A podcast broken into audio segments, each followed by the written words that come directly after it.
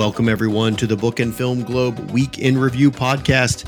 I am your host, Neil Pollack, the greatest living American writer, a Rotten Tomatoes certified film critic, and the editor-in-chief of Book and Film Globe. You can find us at w w w dot book and film globe dot com.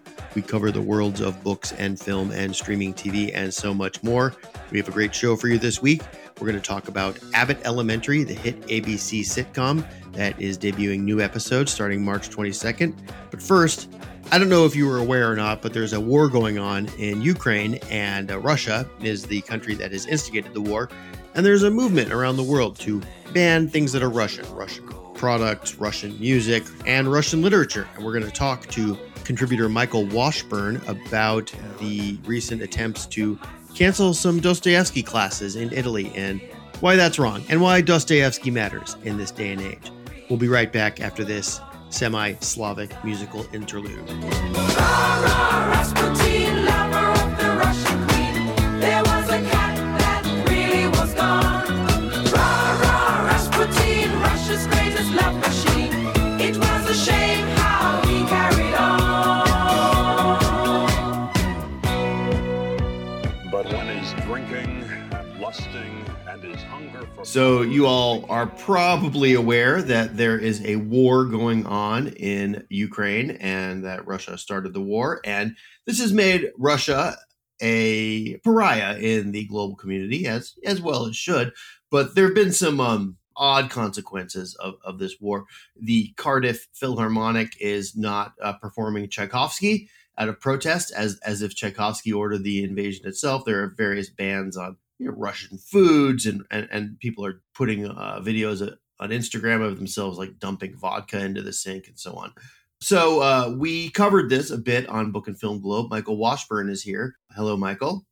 Hi. Hey. So, uh, you know, since we are a, a culture publication and not a vodka publication, and we're not even a, a classical music pub, uh, publication, we, we talked about the near cancellation of Fyodor Dostoevsky at this university in Italy. Maybe maybe you can tell us a little bit about what, what happened there. So this professor at University of Milan, Paolo Nori, teaches a popular course on the works of Dostoevsky. And Nori is himself a novelist and a very learned scholar of Russian literature. And I take it that his course is quite popular. And in the aftermath of Russia's invasion of Ukraine, the university came forward with the announcement that this course would be postponed. And a lot of people were quite incredulous, definitely including Professor Nori himself. And there's a video you can see online where he talks about this decision and how, while events in Ukraine are an unbelievable tragedy and calamity, he thinks that what has been happening in Italy is, as he puts it, ridiculous. Why would this be your response to a decision taken by the Russian regime? So an uproar ensued, and it was stoked largely by tweets and by this video, and hundreds of thousands of people around the world found out about this story. So the university backed down, and they said, okay, the course can proceed as scheduled. Professor Nori will be able to teach his course, and I think we should all be grateful for that, because cancellation of books and professors and courses and ideas is never the answer. Censorship is never the answer. I feel very passionately about that. Yeah, agreed. And that's uh, that's something, you know, if, if we if we hit on one thing over and over again on Book and Film Globe, unless it's writing about cooking shows, which is another thing we do a lot, uh, it's that censorship is bad, whether it's coming from the right or from the left. And, you know, you'd think, you know, I don't know about you, but reading Russian literature in translation, admittedly, was one of the best things about my my college education. You know, the the literature uh, of Russia is so rich, and if you want to understand what's going on right now in Russia, there, I mean, there are a lot of ways to understand it, but if you want to have a sort of a deeper cultural understanding of of, of the situation, you'd think you you'd want to be reading Dostoevsky, who's arguably Russia's greatest novelist. Here is what is so ironic about the University of Milan's original decision. The article that I wrote, it was conceived and written as a breaking news type piece, and I didn't really go into Dostoevsky's life and thought and work that much.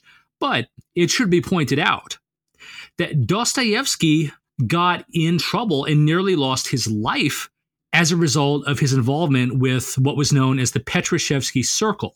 And in eighteen forty-nine, a police informant reported his and other people's activities, and they were arrested, and they were taken out to be executed. And what activities? The Petrashevsky Circle was a liberalizing force in Russia that believed in what I think most people today would consider to be very forward-looking, enlightened reforms. They wanted to abolish serfdom, and they were opposed to, to censorship. And these are some of the issues that they based their platform on. And so I'm sure that you see here the the special irony of trying to cancel Dostoevsky, who nearly died for his opposition to abuses of the regime. And the regime of Nicholas the First has things in common with that of Vladimir Putin. It's this autocratic power that doesn't care about people's rights. Dostoevsky was against that. So saying we're going to cancel Dostoevsky is a little bit like saying we're going to cancel the French resistance to signal our opposition to the Vichy collaborationist regime. Yeah. Right? And who cares if one is anti-Nazi and the other is pro-Nazi? They're both French. So let's cancel the French resistance. It's about as intelligent as that. It just shows an inability to make distinctions. And as I said before, censorship is never the answer, but it's particularly ironic that someone would set out to cancel Dostoevsky to signal opposition to what the Russian regime is doing. Right. I mean, he was anti-elite and anti-autocracy in, in every aspect of his writing and his life. So it's bizarre. I mean, and, and if he were um, alive today, he would be, obviously be criticizing what Putin is doing and probably be doing it from exile, maybe self-imposed exile, but you know, exile nonetheless. You know, he would he and he would certainly be targeted by the uh, the secret police. I mean, you see what's going on in Moscow and Saint Petersburg and other cities. They're arresting people who are who oppose this uh, military action by the by the thousands. Mm-hmm. So it, it it is it is a great irony. I the the one thing I would say, you know, I would say is it is uh it has been heartening to see that the reaction to this action by these cowardly educators, these bureaucrats in Italy, has not been, you know, people have not praised them. They've been they they have been widely uh, mocked and criticized. I agree, and that is very encouraging. I can't find a single commentary online that says the administrators were right to cancel Dostoevsky. I think their decision was met with widespread ridicule as soon as it emerged, and I find encouragement in that. We will uh, continue to ridicule them here as well. Uh, before we we cut off, is the, would you recommend one or two uh, Dostoevsky works? Obviously, you know, his most famous novels are, you know, Crime and Punishment, The Idiot, The Gambler, uh, The Brothers Karamazov, and so on. But uh, are, is there one novel in particular that you think is relevant to today, or a short story that people may not be familiar with? My favorite work of his has always been Notes from Underground. And I don't think we can quite classify that as a novel because it's divided into two parts. And one of them is this monologue. And then the second part is The Tale of the Falling Sleet, which is a narrative version presenting the ruminations of this disturbed, alienated man. And it's just an absolutely brilliant work. And no matter how many times you read it, you'll always find new layers of meaning in it. And it has endless implications for Russia today and the relationship of alienated, marginalized people and intellectuals to the society they live in. And it's just a, a fascinating, haunting work, Notes from Underground. I am a sick man. I am a spite, spiteful man. I am an unattractive man. I believe my liver is diseased. I, I believe that's how, how it begins. Depending on the translation you read. I've also read, uh, I believe there's something wrong with my liver. So yeah, that that's close enough. That's one of my, if not my favorite opening to a work of literature, uh, then certainly one of them. So Fyodor Dostoevsky, not canceled. You can still read him. And uh, maybe it'll give you a little bit of perspective about uh, what is going on right now in Ukraine. Michael Washburn, thank you so much for chatting with me about it. My pleasure.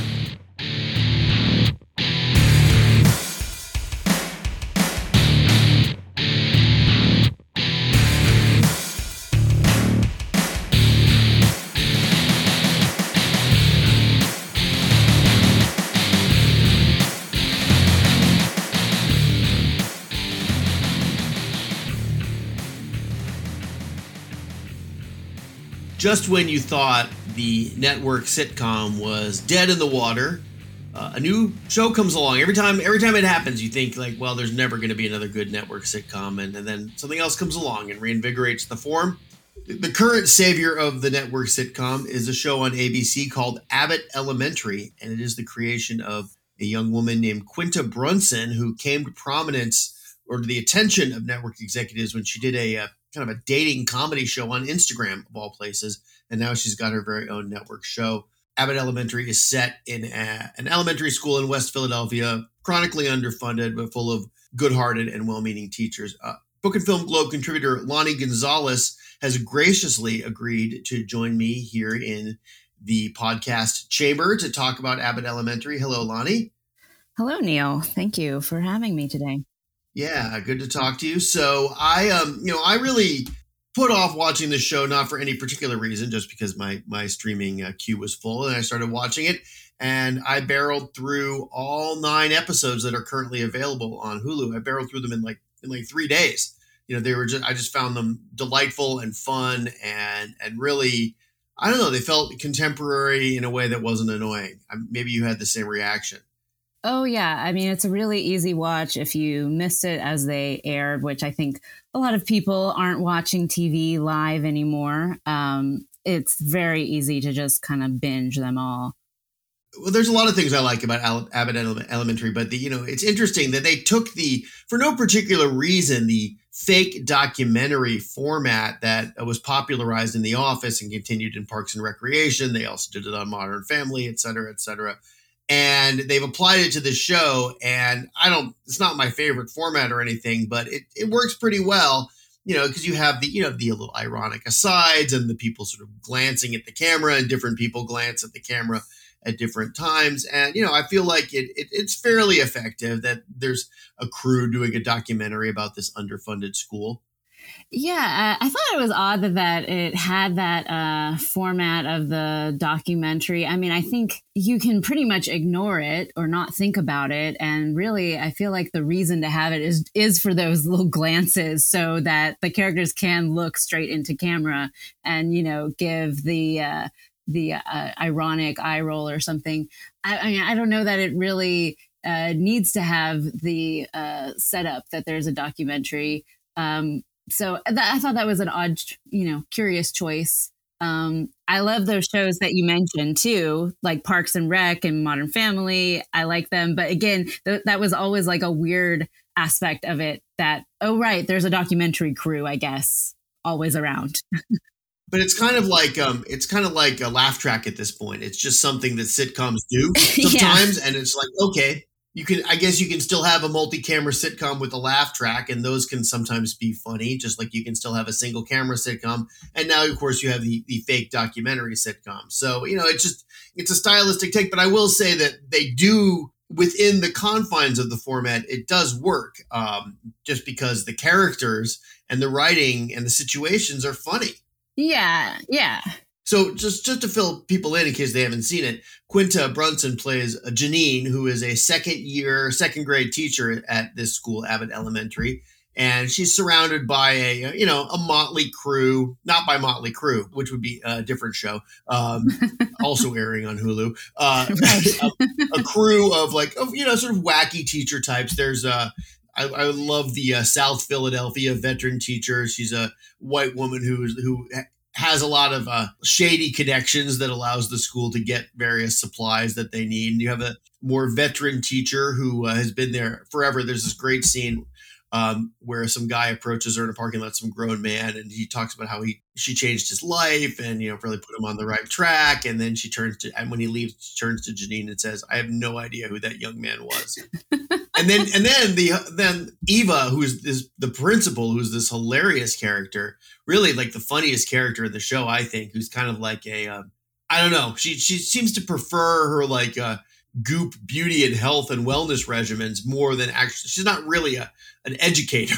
She's the principal of the school, but she's not really interested in anything related to education and, you know, thinks the teachers are kind of nerds in a way. Yeah. And she's always like, she's always like updating her social media feed. And, but she, you know, but she has skills too. Like she comes in handy. There's, there's a great episode where she helps Janine um, do a, an Instagram video to raise money mm-hmm. uh, for school supplies. And then there's this, you know, I don't know if you watch the, uh, there's the, they do a step club after school. Yes, and she, yeah, yeah. And she comes in and actually is, uh, you know, good with the students on doing the step dance. Yeah, and she inspires them, and and they humanize her to some extent. And then there's Jacob. There's Jacob, who is, uh, you know, Janine's uh, cohort, second year cohort. He's like a middle school social studies teacher, and he's this like super woke, but but kind of nerdy gay white guy um, who's always like quoting white fragility and like trying to like tiptoe around sensitive cultural issues, and everyone else just kind of rolls their eyes at him because they're they're much more grounded in practical matters, basically. And he's like he's kind of like this N P R listening stereotype in some ways. Yeah, one of my favorite moments was when um, Jacob's class has been making fun of him, and he goes and tells one of the veteran teachers and is asking her, like, well, how would you handle it when your class makes fun of you? And first of all, she says, well, they respect me and would never do that. And also, what would they even say? Like, what, what could they possibly make fun of me for? Right. Like, I'm a beautiful, well-dressed professional woman at the, you know, at the, who uh, commands respect with my every utterance kind of thing. And, you know, he's this kind of weird, nerdy, pimple-faced guy who's, who's, who's always, uh, you know, quoting uh, Ta- Ta-Nehisi Coates to, to, to middle grade uh, students who c- couldn't care less. But, you know, it's a really fresh take, I think, in some ways on, on the school sitcom. Um, you know, that, which is a genre that like, it's been moribund for a long time. I mean, I know they're, they're actually rebooting Head of the Class. Oh, really? Yeah. Wow. They're, re- they're doing a reboot of it with, a, with a, I think with the black teacher, but you know, it, though that show is very dated now. And, you know, and then you had Welcome Back, Kotter, which in its time seemed like a, you know, gritty depiction of an urban school environment. You know, was really just a star vehicle for, for John Travolta and for Gabe Kaplan's stand-up comedy. But, you know, Abbott Elementary is like, you know, this is a modern sitcom. It's it's a little more grounded in, in reality. Well, and one thing that's different, too, is those two shows you mentioned, which, um, you know, there's been lots of shows about schools, but those are about high school. So you can have the students played by um, adults, you know, older teens or, yeah, adults pretending to be teens. And the students really um, are playing off the teacher. And it's more about that relationship. Whereas this one, it's really it is about the teachers. And I kind of like that because it's, you know, they're dealing with young kids. So we're not having to have like child actors. And it's really about the teachers and how they relate to each other and um, how, you know, they approach their job. And I think it's really um, kind to the teachers, too.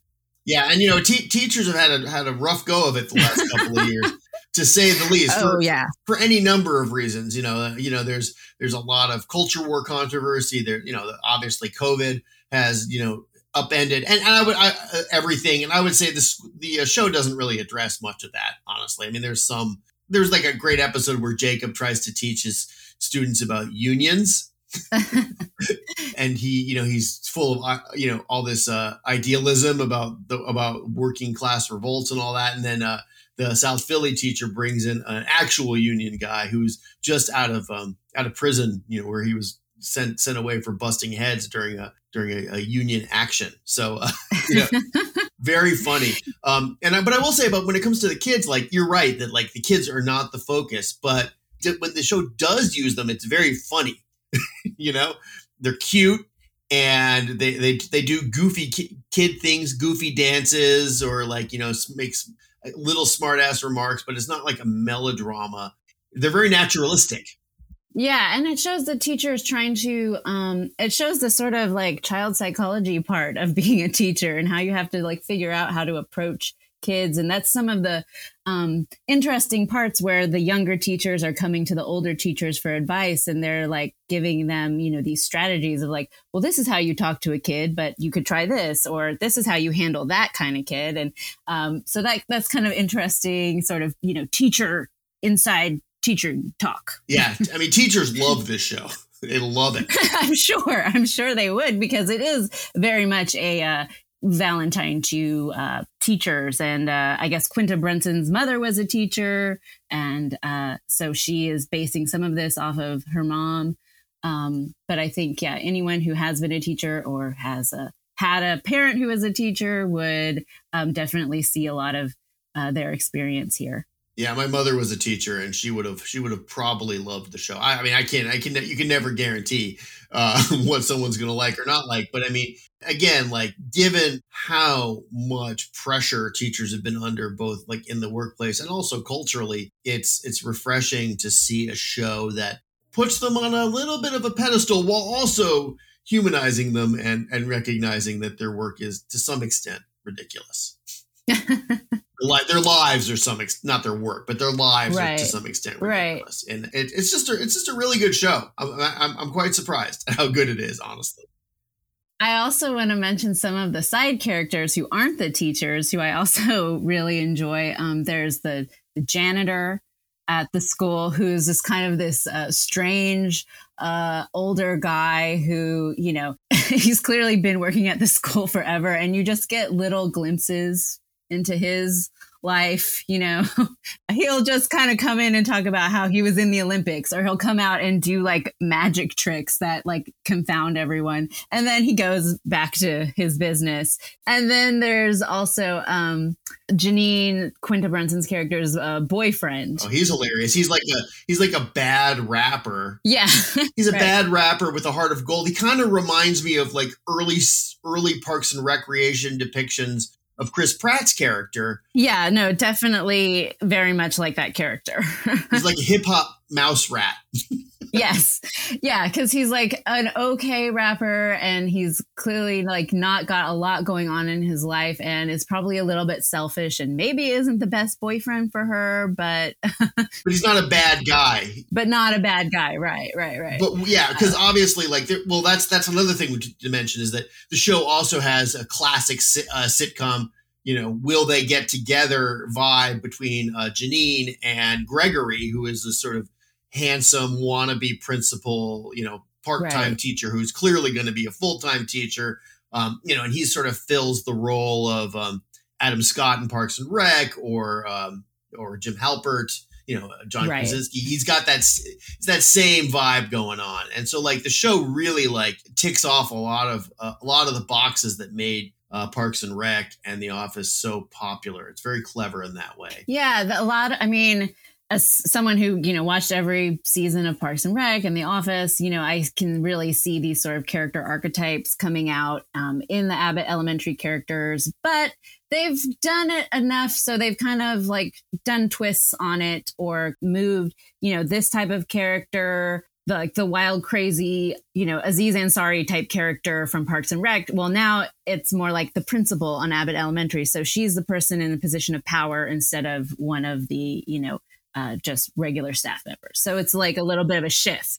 She's also got a little bit of a Ron Swanson vibe to her, you know, just in right. that she doesn't really care about the institution itself. And it, it's, it, the whole the whole thing is just like is like. Very clever, but what separates it from the older shows is that it, well, A, it's, you know, it's not a black show in that every character is black, but it, you know, pretty much every student in the school is black. And so it's like, it's very, very uh, black show in, in, in a certain sense. And also like, it just, um, you know, there's the specificity of the educational environment, which I think it gets better than any comedy certainly ever has. Yeah, it definitely feels like a real school. Looks more like a real school.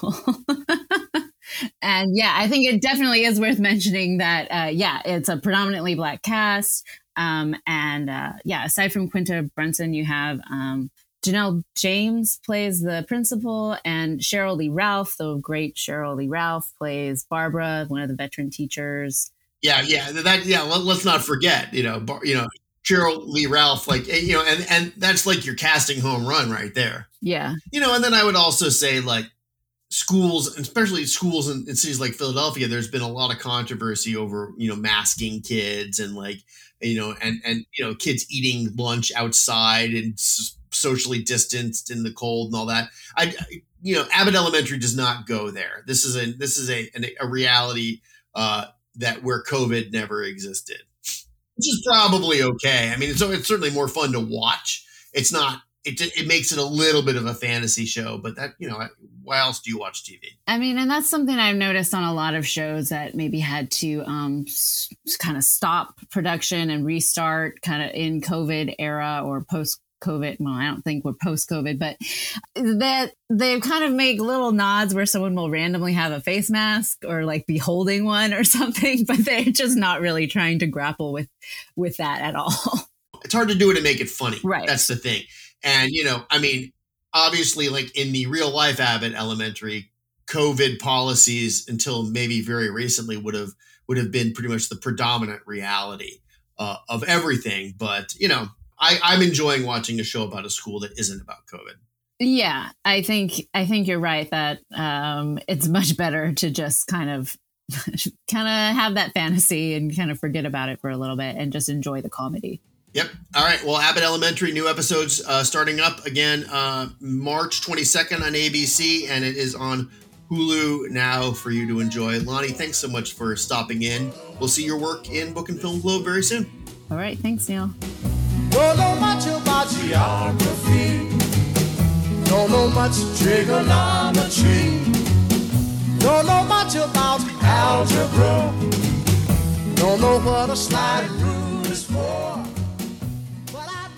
All right, thanks, Lonnie Gonzalez, for talking to me about Abbott Elementary. If you didn't know by now, you should be watching that show. It's a lot of fun, and it will make you feel good about yourself and restore your faith in public education, or at least in T V shows about public education. And thanks to Michael Washburn for talking to me about why Dostoevsky matters and why banning Russian literature in an age of war instigated by Russia is a bad idea. I am Neil Pollack. I am the editor-in-chief of Book and Film Globe. w w w dot book and film globe dot com. We cover books and film and streaming T V and so much more. Thanks for reading the site. Thanks for listening to the show. We will talk to you soon. But I do know that I love you. And I know that if you love me too, what a wonderful world this would be. And special thanks to Matthew Sheffer for editing and producing.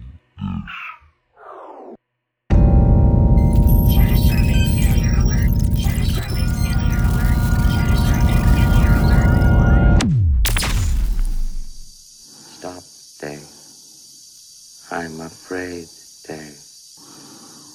My mind is going. La ta ta ta ta ta ta. History. Mm-hmm. Biology. Well, la ta ta ta ta ta ta ta. Science book. Mm-hmm. French I took. Yeah. Well, I do know that I love you, and I know that if you love me too, what a wonderful world this would be.